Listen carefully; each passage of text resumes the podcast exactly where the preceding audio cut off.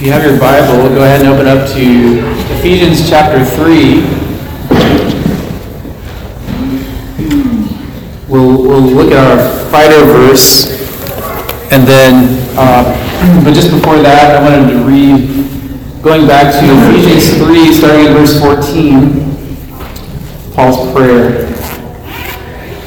And I'm going to be reading out of the ESV just because it's the fighter verse um, translation that we're using. So Ephesians 3, starting in verse 14. Let me pray before we begin.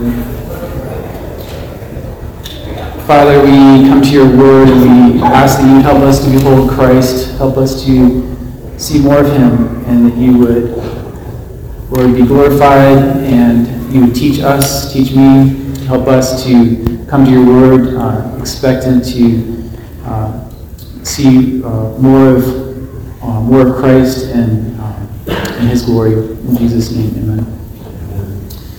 Ephesians 3, verse 14.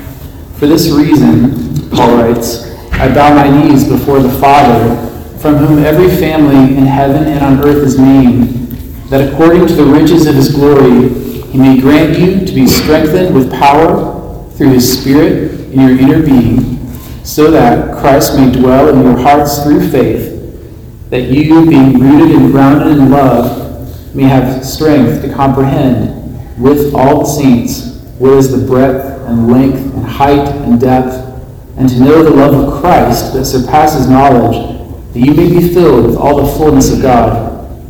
Now to him who is able to do far more abundantly than all that we ask or think, according to the power at work within us, to him be glory in the church and in Christ Jesus throughout all generations, forever and ever. Amen. In the Lord's providence, it's it's just so fitting that we come to this particular section in Ephesians, these, this fighter verse, because we've been hearing Sunday by Sunday by Sunday the teaching of our Lord Jesus on prayer from chapter 11 of Luke, and so uh, thinking about the Apostle Paul and his prayer here. So he was a he was um, he was he he prayed a faith-filled prayer, but not only did he pray for these believers in, in Ephesus, but I think it's encouraging that he told them the content of his prayers. And so we have this wonderful prayer written uh, in, in, written form in verses 3 through 19 that ends with the memory verse uh, verses for this week, which are Now to him who is able to do far more abundantly than all that we ask or think, according to the power at work within us. To him be glory in the church and in Christ Jesus throughout all generations, forever and ever. Amen. And so, like Jesus, Paul is teaching us about prayer. He's encouraging us to pray here, uh, not he? So, if you look at um, verse 20, there's even an exhortation in there by way of reminder. He's reminding us of who he is praying to and who we pray to. Now to him who is able to do far more abundantly than all that we ask or think, according to the power at work within us. And this is why we pray, isn't it? And yet, often we don't pray. We don't pray. And so, my question is, why don't we pray? Um, and someone in our grace group just within the last week was honest enough to just share that she felt that, you know, while God may answer some people's prayers, He isn't answering her prayers. So what's the use in praying? Um, you know, she's prayed for non-believing loved ones for years, over and over, and you know, this isn't a selfish prayer, and it's within the will of God. Pray for all the lost ones in our in our families to uh, to, to that God would grant them repentance and faith. And yet, we see some whom we pray for year after year pass on into eternity with no sign of changed heart. And so, is this prayer in Ephesians for ordinary Christians? Or is this just for something like super spiritual Christians? Are we discouraged? Uh, to, to, because we keep praying and we don't see answers? Has this led us to stagger or stumble in unbelief? I think we can be encouraged by the fact that the great apostle Paul recognized this tendency in us. You see, we have a tendency to quit praying uh, because we do forget who God is. We need the reminder here about who God is, that we pray to Him who is able to do far more abundantly than all that we ask or think, according to the power that is at work within us. And just listen, I mean, who would have thought that Saul of Tarsus would become a Christian? Uh, you know, think of when Stephen was being stoned to death. He prayed for his enemies and, and, and he said, Lord, do not hold this sin against them. And that was a faith filled prayer that men like Saul, were standing there watching him be stoned, um, approving of his death, uh, would be granted repentance and faith in Christ. And, and that's um, that's a faithful prayer, but it was far more abundantly beyond all that Stephen asked or thought that Saul would not only be converted, but that God would call him to be Paul, a, a messenger who would take the gospel to almost the whole Roman world. So with God, all things are possible. And you see, we don't, we often don't pray um, because we don't believe in the power of God. And just listen to how Paul describes the church, himself included, the church, just in his letter to the Ephesians, and consider, just consider the impossible things, humanly speaking, that our God has accomplished. So enemies of God are now called the saints. Transgressors are now called the faithful. Jews and Gentiles are now the one body of Christ. Those dead in sin are now the redeemed. Those who were once loved darkness are now those who believe in Christ. The ones who once tried to earn their salvation by works are now those truly saved by His grace. Those who once destroyed their own souls are now His workmanship. Those who were once far away from God are now those brought near by the blood of Christ. Those who were once strangers and aliens are now fellow citizens with the saints, the household of God a holy temple in the Lord, a dwelling place of God through the Spirit, fellow heirs, partakers of his promise in Christ by the gospel, and the whole family in heaven and earth. So, brothers and sisters, this is who we are in Christ. And we don't pray because we forget who we are. So, look again at verse 20. now, to him who is able to do far more abundantly than all that we ask or think. To him be glory. This is Paul's repeated theme. Now, to God who is able to do, what is God able to do? Verse 16, he is able to grant you to be strengthened with power through his Spirit in your inner being, so that Christ may dwell in your hearts through faith. What do we need God's strength for? Verses 18 and 19, that you, being rooted and grounded in love, may have strength to comprehend with all the saints what is the breadth and length and height and depth, and to know the love of Christ. Strength to know the love of Christ that surpasses knowledge. Here, Paul is running out of words to describe the most glorious truth. Christ Jesus loves his people with an infinite love. God deserves all the praise for our great salvation purchased by the sacrifice of his Son. And you see, we neglect, we neglect to pray because we forget God's strength. We forget that God is strong. Now, to him who is able to do far more abundantly than all that we ask or think, according to the power at work within us, to him be glory in the church and in Christ Jesus throughout all generations, forever and ever. Amen. What does it mean to glorify God? It means that we acknowledge that there is nothing in us that merits our salvation not unto us, not unto us, but unto your name give glory for your mercy and for your truth's sake. Psalm 115, verse 1. God deserves all of the credit. He accomplished the impossible. He took a sinful man, dead in trespasses and sins, who loved darkness and hated the light, who had only a heart of stone, who sank down into a pit of miry clay of rebellion and pollution he took him and made him made a spiritually dead man come to life, opening the eyes of his heart to comprehend his need for Christ the Savior.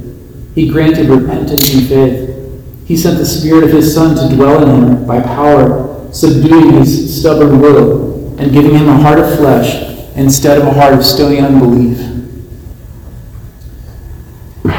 Yes, a man is responsible to repent and believe, but at the end of it all, he must say, as Paul says, Now unto God be the glory, to God alone be the glory.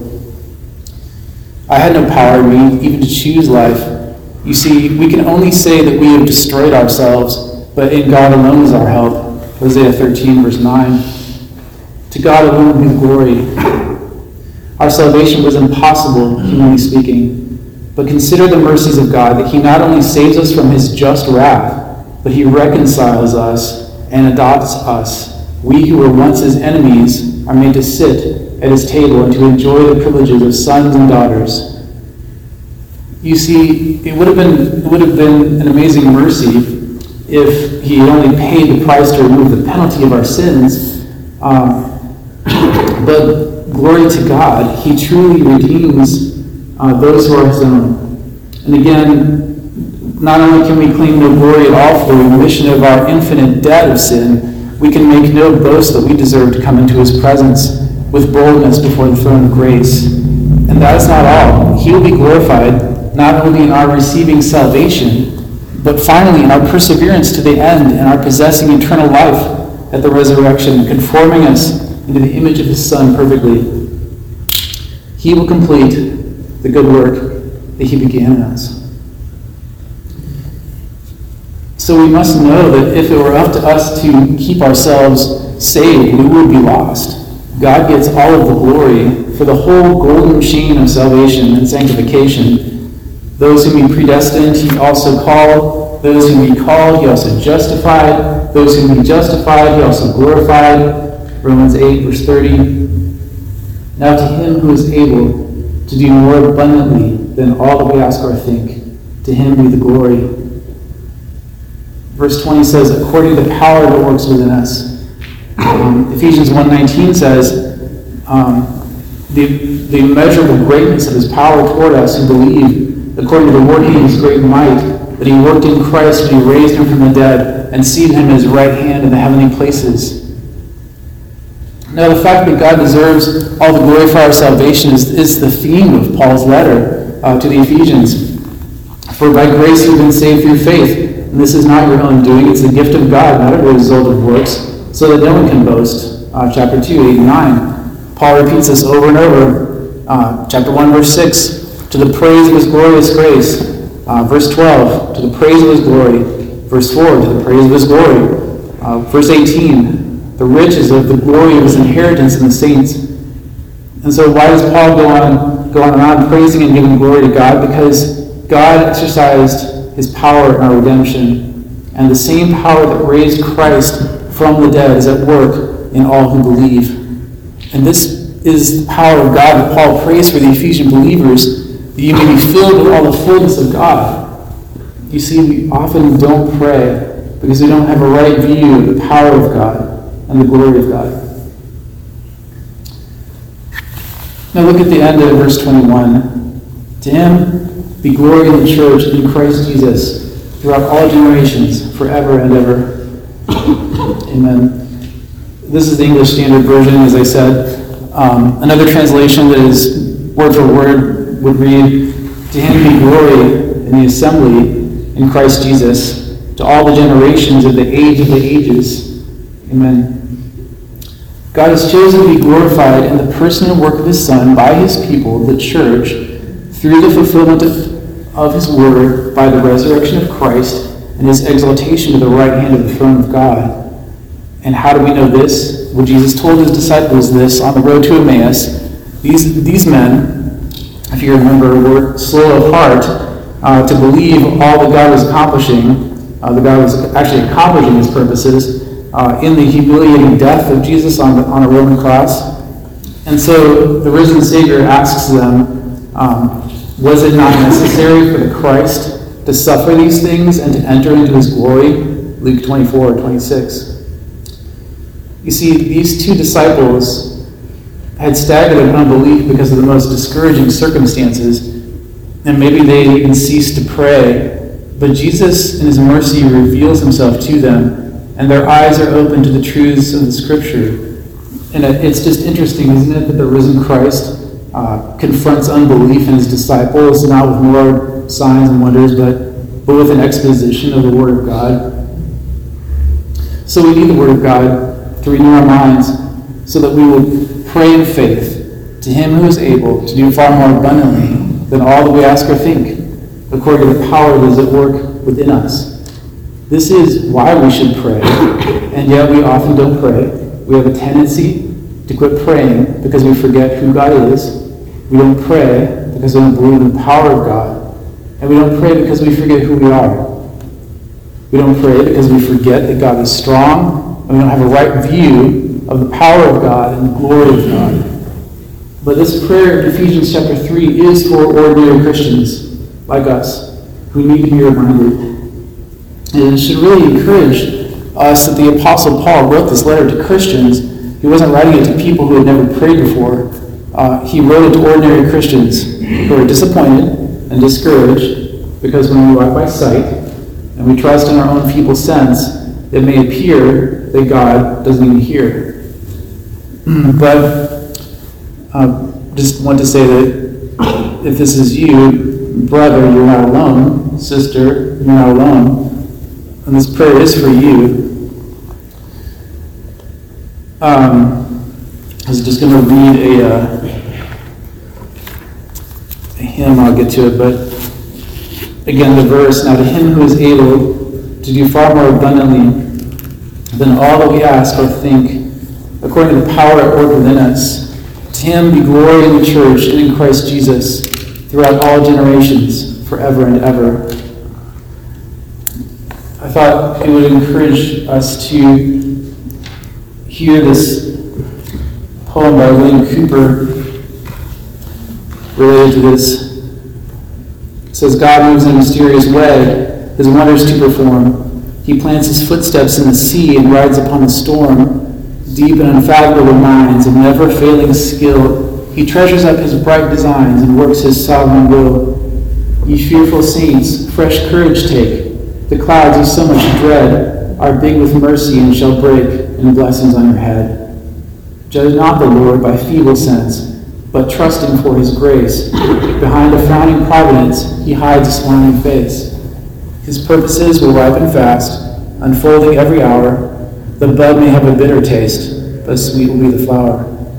Blind unbelief is sure to err and scan his work in vain. God is his own interpreter, and he will make it plain. So, my hope is that we would glorify God by our prayers of faith tonight. So let's ask for big things, impossible things. Uh, if we struggle with unbelief, I think our prayer, first prayer, should just be, Lord, I believe, help my unbelief. So, Father, we thank you for the encouragement of your word that um, in your mercy, your kindness to us, you, uh, you teach us to pray. I pray that you would lead us tonight. In Jesus' name.